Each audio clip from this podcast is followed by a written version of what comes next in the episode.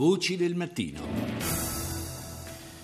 Abbiamo sentito durante tutto questo passato weekend le notizie sempre più drammatiche che giungono dal fronte della crisi greca, una crisi greca della quale parleremo nella terza parte della nostra trasmissione, naturalmente eh, contemplando anche le implicazioni che questa crisi ha per il resto d'Europa.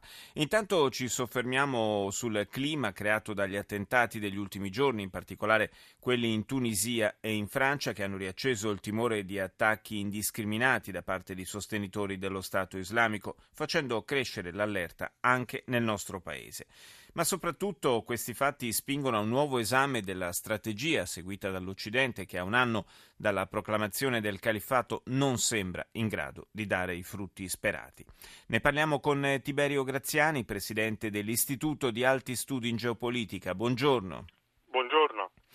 Senta Graziani, eh, dicevo il, la strategia dell'Occidente finisce inevitabilmente un po' sul, sul banco del, degli accusati perché eh, il dato inconfutabile è che quanto è stato fatto finora sul piano politico e sul piano anche militare eh, non ha minimamente scalfito la capacità operativa del, dello Stato islamico.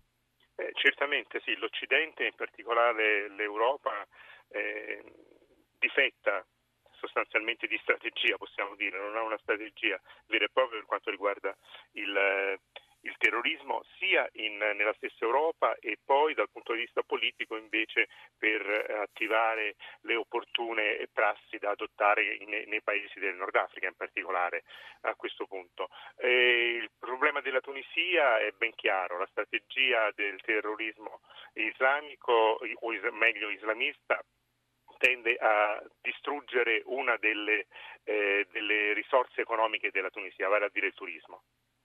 Sì, eh, la Tunisia peraltro, lo ricordiamo, è anche il paese in assoluto che ha, offre, diciamo così, il maggior numero, la maggior percentuale di eh, combattenti allo Stato islamico, dunque eh, non è certo una sorpresa che eh, fosse un paese a rischio. È anche vero che eh, tenere aperto un eh, fronte di grande instabilità come quello libico eh, nella stessa regione eh, contribuisce non poco a, a, a, diciamo, a moltiplicare il rischio. Eh, certamente, il problema nasce proprio dalla, dalla Libia, dalla mm, cattiva, dalla pessima azione con, condotta dall'Occidente in, in, quel paese.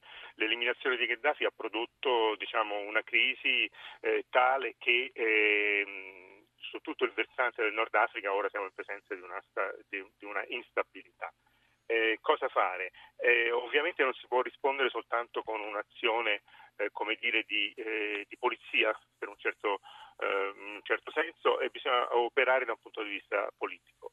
Eh, L'Occidente e l'Europa in particolare deve muoversi adottando delle giuste prassi politiche nei paesi del, del Nord Africa e in particolare chiaramente occorre fare in modo che ci sia una maggiore stabilità in Libia attivando tutte le opportunità che ci possono essere per far sì che ci sia un, un unico eh, interlocutore, non più due eh, governi come è ora attualmente diviso il, la Libia.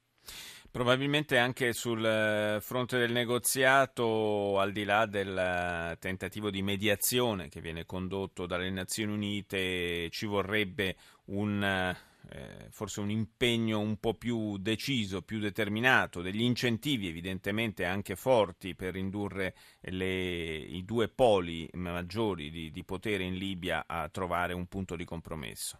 Sì, certamente. Ovviamente non bisogna cadere nel ricatto utilizzando anche delle prassi economiche di aiuto. Eh.